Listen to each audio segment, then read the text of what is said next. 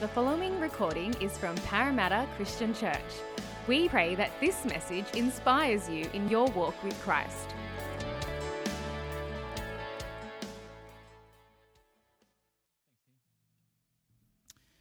Excellent. I was reading uh, uh, an article a little while ago, and this writer said that you could divide the world into two groups of people givers and takers. I don't know about that. I mean, Francis is nodding vigorously. Most of us probably see a bit of both in ourselves. And I don't know if you can kind of divide the whole world that easily. But I'm sure, like me, you, you've probably spent time with people who you would say are definitely one or the other. When you're with a giver, you walk away with more stuff than you arrive with. Have you ever experienced that? You go to somebody's home and like they empty their fridge as you're walking out the door. You know, you feel encouraged, you feel refreshed, you feel like you're 10 feet tall. You just feel so blessed in just being in their company because they've just been giving of themselves and their encouragement um, to you the whole time you've been with them. And then I'm sure when you've been with the taker, you've left very differently. And sadly, a lot of people, when they think about God, they think about God as a taker, not a giver. I wonder how you think about God. I wonder what your experience of God has been. Uh, there are people out there who feel that God asks too much of us to sacrifice everything.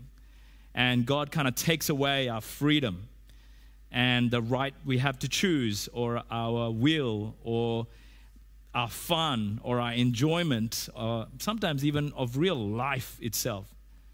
For them, God is a real Scrooge. You know, and I really struggle with that.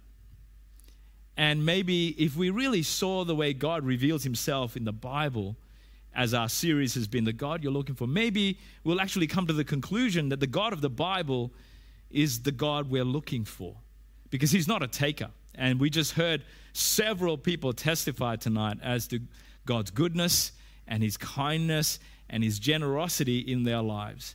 And this season that we find ourselves in is known as the season of giving. Why? Not because we give each other gifts, but that's what it's become, but because we celebrate what we just read about that God gave us His Son. He gave us the ultimate gift that we could ever need or want, not just a gift that will do us good for this life, but for all eternity. And that's why I, I, I want to talk this, this evening for, for a few moments about the God that we are looking for is the God who always gives. He's the God who always gives. He's a generous, loving, wonderful God. And I invite you to turn with me in your Bibles to Ephesians chapter 1. And my text this evening is from uh, uh verse 1 to verse 14, but we're just going to read up until verse 10. And he says this Paul, an apostle of Christ Jesus by the will of God, to God's holy people in Ephesus, the faithful in Christ Jesus. Grace and peace to you from God our Father and the Lord Jesus Christ. And this is the critical section here, verses 3 to 10. Praise be to the God and Father of our Lord Jesus Christ, who has blessed us in the heavenly realms with every spiritual blessing in Christ. For he chose us in him before the creation of the world to be holy and blameless in his sight. In love, he predestined us for adoption to sonship through Jesus Christ, in accordance with his pleasure and will, to the praise of his glorious grace, which he has freely given us in the one he loves.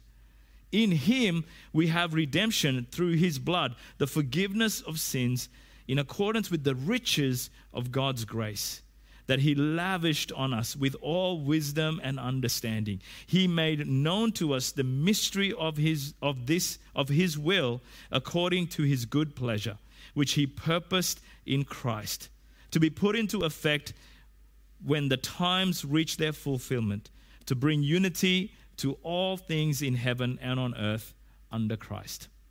Father, we thank you for this Christmas season, this season of giving. We thank you that we can come around your word. We thank you that we can worship together and, and sing and, and see each other uh, at this time. We ask for your spirit to come and to give us revelation, Lord, because we need your help to see you for who you really are.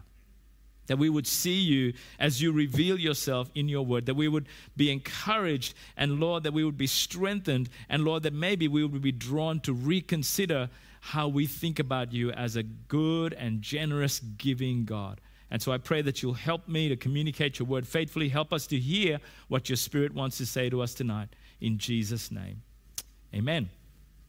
So I just want to quickly go through some aspects about God's giving nature from this passage uh, and then challenge us to consider how we might respond to this God in light of that. The first thing I want to share with you is that God's giving, the giving heart of God is extravagant. It's extravagant. I mean, Paul says that, that God has blessed us with every spiritual blessing in Christ.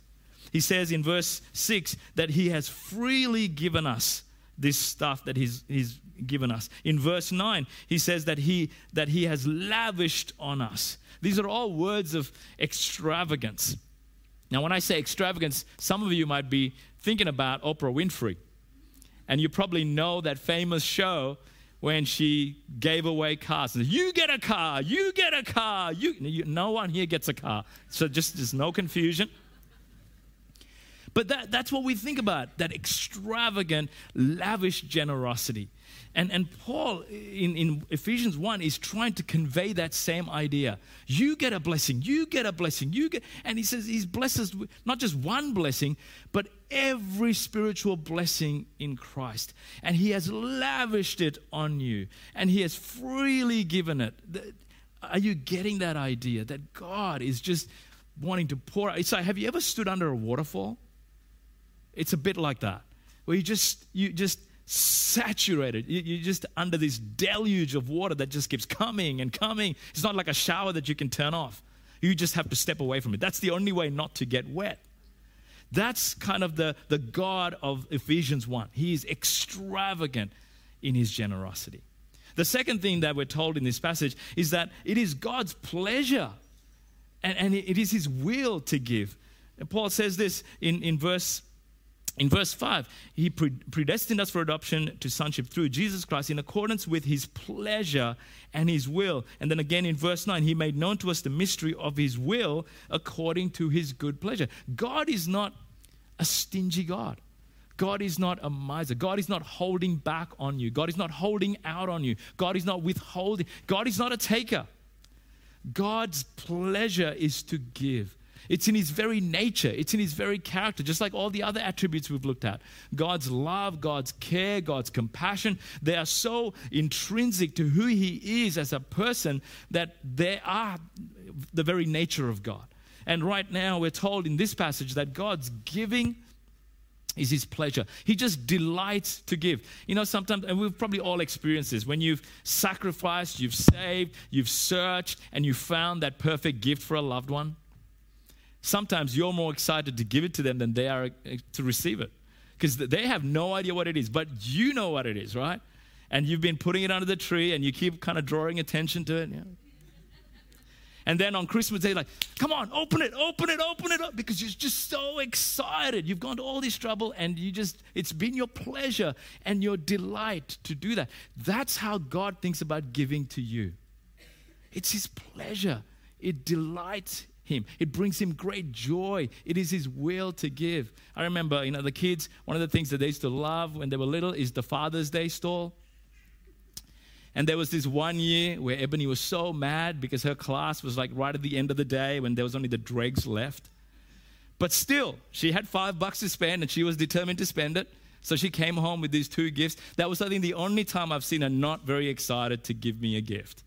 And so my father says, like, here, Dad, here's your Father's Day gift. I'm like, this is weird. This is not like ebony. And I opened it, and it was a, I was, it was a hairbrush and some hair products. And this is when I was shaving my head. And I'm looking at it and going, thanks. And she's like, I'm sorry, Dad, but that's all that was left. There was nothing else there. Everybody else had taken all the good stuff. But generally, we, we, we, when we find that perfect gift, there's so much pleasure in giving it to someone because we know how much it's going to bless them. That is our God. It's His pleasure and it's His delight to give us His good gifts. The third thing Paul tells us here is that God's giving is, is forever, it's never going to end. You know, one of the saddest realities of living in this broken, fallen world is that good things don't last long.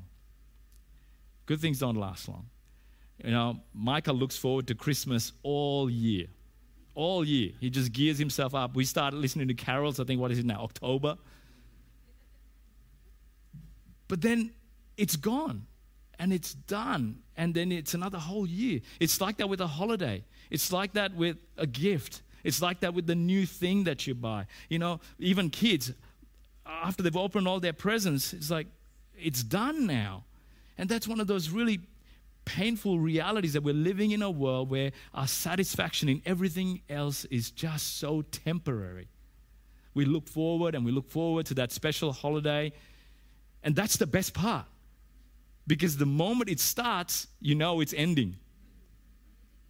But the amazing thing about God's giving is that it never ends. You know, Paul tells us that Eh, verse 10 that all this stuff that he's been talking about, this incredibly long list, is to be put into effect in verse 10 when the times reach their fulfillment. Like this, God's giving is going to go on forever and ever and ever. Verse 14, he, he picks this up again. He's talking about the Holy Spirit, and he says, Who is a deposit guaranteeing our inheritance until the redemption of those who are God's possession. That hasn't happened yet.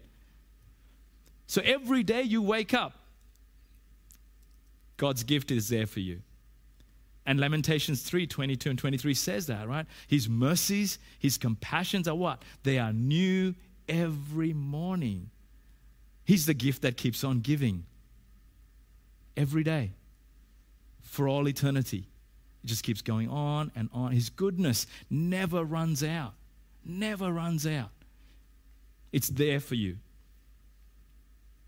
The last thing that Paul tells us here is that God's giving, uh, God's goodness, is, they're all anchored in Christ. And you, you notice this in the passage. In, in just about every verse, Paul connects what he's saying here to Jesus.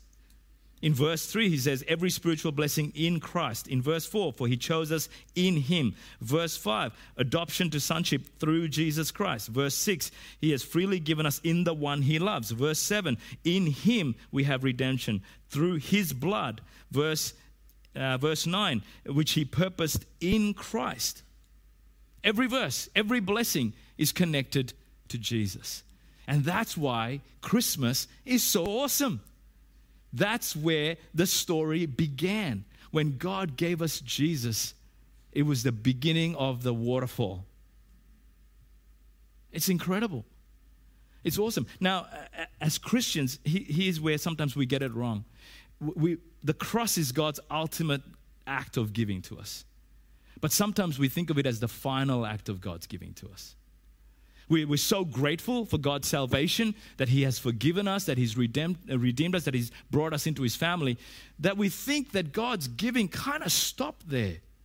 But that's why Paul wrote Ephesians 1 to remind these Christians and remind us that God's giving in Christ was just the entryway to the blessing of God that He has for each of us.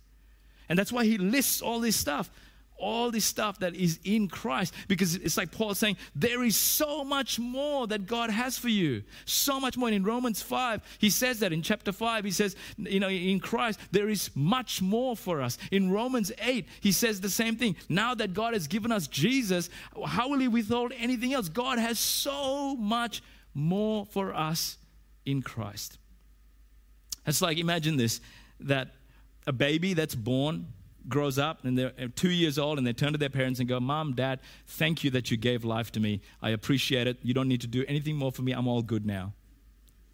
It was just, it would just be crazy to think of all that child was going to now miss out on for the rest of their life in relationship with this with their, the, uh, the child's parents that just wants to keep showing them love and that's what sometimes we do when we come to god we go god thank you so much for saving me Thank you so much that you've redeemed me in Christ, and that is worth thanking God for. Don't hear me wrong. What I'm getting you to think about is that God's giving is so much greater that He wants you not just to appreciate what He's done in Christ, but to live the fullness of life that Christ died to give you. It's not just about forgiveness. It's not just about saving you from hell. God gave us Jesus to bring us into a kind of life where we're living and walking in Jesus, where we're abiding in the vine, where we know His intimate presence, where we're growing for the rest of our lives till all eternity to know God more and more and more because He wants to keep giving more and more of Himself to us. There is more. There is more. There is more. There's always more. There is so much more for you and for me in God. That's the God of the Bible. That's the God we celebrate and we worship and remember at Christmas because that's where it all began. Well, it began in Genesis, really, with God creating the world. But in a very ultimate sense, when Jesus came, to be Emmanuel, God with us, and die on a cross for you and for me, to bring us into God's family, to make us his kids, to bring us into an intimate relationship with him through forgiveness and restoration. Now we know God as our heavenly Father whose pleasure and delight it is to give to you and me. So, how should we respond to this God? Well, I think, like Paul does here, the first response ought to be praise. It's almost like, you know, Paul gets a few verses in, in, in listing all these spiritual blessings, then he's got to stop and give praise to God. He, you know, in, in verse 2, he's kind of talked about God's grace and peace, and he begins this section with praise be to God, verse 3. And then he lists a couple of these blessings, and he gets to, to verse 6, and he goes, to the praise of his glorious grace. And then he kind of goes down a bit more, and then he, he gets into verse 12, and he's like, might be for the praise of his glory. And then he keeps going and he lists a few more things and then it gets to verse 14 and he ends with, to the praise of his glory. If God's giving and his generosity doesn't inspire you to praise and glorify him in gratitude, something's very wrong. Something is very, very wrong. Our first response ought to be to just reflect and remember and thank God for His bountiful blessings in our life, which is why I love Thanksgiving Sundays, because that's the opportunity for us to actually sit and reflect and give thanks and share it with the body and our family and go, hey, rejoice with me in God's goodness in my life this year. It's been hard, it's been difficult, it hasn't been a walk in the park, but through it all, as, as Diane said, God's light has shone on our path and kept us going praise. The second re- response is the challenging one generosity. Generosity. Throughout the Bible, particularly in the New Testament, God expects his people who've received freely to give freely. In Matthew chapter 5, Luke chapter 6, uh, same kind of account, uh, Sermon on the Mount, Sermon on the Plain, Jesus connects the Father's giving to us as being the motivation for our giving even to our enemies. And Jesus says, Your heavenly Father is merciful to you. Now be merciful to those who might not love you. He says, Your heavenly Father sends rain on the just and on the unjust. Now you go do likewise. You be generous like your heavenly Father is generous. Jesus anchors his teaching on forgiveness the same way. He says, You've received so much forgiveness. How can you withhold it from somebody else? In 2 Corinthians 9, you know, Paul says, Now he who supplies seed to the sower and bread for food will also supply, listen to that, increase your store of seed and will enlarge the harvest of your right. That's just God's waterfall coming down into your life. And then look what Paul says you will be enriched in every way. Why? So that, there's the reason, so that you can be generous on every occasion and through your generosity, do what we just said. Response number one result in thanksgiving to God. So, not only are you supposed to give thanks to God for his generosity to you, but God's generosity to you ought to stir you to be generous so that others will also thank God. That's pretty cool. So, I want to challenge you this Christmas how can you be more generous with your forgiveness? How can you be more generous with your time, with your money, with your stuff, with your words? How can you be more generous to your enemies? How can you be generous to the stranger? How can you be generous to your family, to your brothers and sisters in Christ? How can you be more generous? 2021, how can you be more generous? As we appreciate and value what God has blessed us with may stir us and challenge us to live open handed and to be a blessing to others because freely we have received, freely we ought to give. The third response this is a challenging one, if that wasn't challenging enough. Trust when God doesn't give you what you want. Because when that happens, what tends to happen is we do one of two things. Maybe. Maybe we do other things, but in my experience, we do one of two things. We either kind of think less of God or we think less of ourselves. We either think, God, you're really mean. You're punishing me because of something I've done or something I haven't done. Or you're kind of holding this carrot in front of me, like the carrot in front of the donkey, and you're making me work really hard to earn your good gifts. And I just haven't done enough yet. And I just need to keep doing more to earn your goodness and your gifts.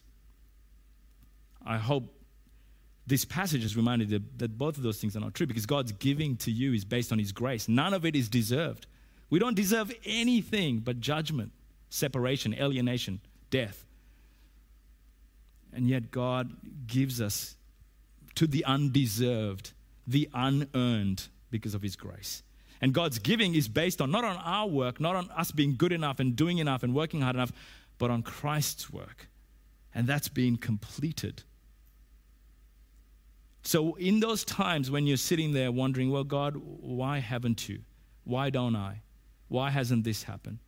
I've been wanting this. I've been needing this. Why not? I hope this message, this thought will stick in your mind that because you now know who God is, because you now know that our God is a generous giver, not a taker.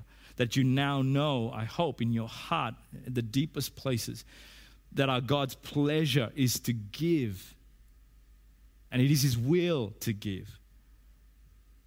That as some, some of the people shared in their testimonies, maybe there's a reason why you haven't gotten what you've thought you needed, wanted, when you thought you would get it. And in that moment, this is all you'll have. You'll still have to sit with your disappointment. You'll still have to sit with your unanswered questions. You'll still have to sit wondering when. You'll still have to find a way to keep hoping and believing that something good will come of all of this. And I know that that's really, really hard and really, really difficult. And my prayer and my hope is that as you celebrate Christmas, this season of giving, that your hope will somehow be steeled and strengthened by this truth that our God is a giving God. And his giving will go for all eternity. And it is his pleasure and his will to give you. And if he hasn't given you something that you long for, then it is because he knows best. And while that's easy to say for someone who has amazing things and is grateful to God, and all the people who shared their testimonies, they'd be able to say, Yeah, I can, I can do that. But I'm wondering about all the people who haven't been able to share testimonies because it's been really hard. And it's still really hard. I hope that you can trust that it's not because God is mean or stingy or withholding or holding out on you or blessing everybody else but just not blessing you or that you've done something wrong that has turned your loving Father against you. Trust. The last one is receive. Receive. You know, you can have all the gifts in the world presented to you, but if you don't receive it, it means nothing. It will do you no good at all. And if you're here tonight and you don't know Jesus, and you're here because a family member or a friend dragged you here because it's Christmas, then I want to encourage you. I'm glad you're here. And I'm glad you're here to hear this good news that God in Jesus gave his best and ultimate gift to you. Because forgiveness of your sin and being made right with God and being brought into relationship with him is the greatest gift you will ever know. Because it's not just good for now, it's good for all eternity. And I hope and I pray that you will come to see what Jesus did for you on the cross as being that ultimate gift, and that you will open your heart to Jesus this Christmas and invite him in to be your Savior and your Lord And if you'd like to do that today, I would love to talk with you. And at the conclusion of this service, I invite you to come to the front and, and talk with me. And I'll be here to pray with you and talk with you and explain to you how you can invite Jesus to be the Lord of your life and receive God's forgiveness and pardon. But for all of us who claim to follow Jesus and have submitted to his lordship, we need to receive God's gifts too. And I love um, Alina's testimony about, you know, I received God's forgiveness, then I asked for the Holy Spirit and I received that. What else is there? You know, like, is there more? Yes, there's more. And I invite you this Christmas as we celebrate our generous, loving, giving God that you receive all that He has for you open your heart and say, God, I know you, you are infinite and there's so much more that you have. God, will you pour out your waterfall of love and your, your revelation of yourself that I might know you more, more of your Holy Spirit? God, give me more. There's more. I have heard there's more. Hillary said there's more. Well, I want, I want it all. I want to receive it all because that's what you want me to have. And I encourage you this Christmas enjoy the goodness and the generosity of our God. Thank you for listening to the Parramatta Christian Church podcast. To hear other sermons or to find out more about our church, please visit our website at pcc.org.au.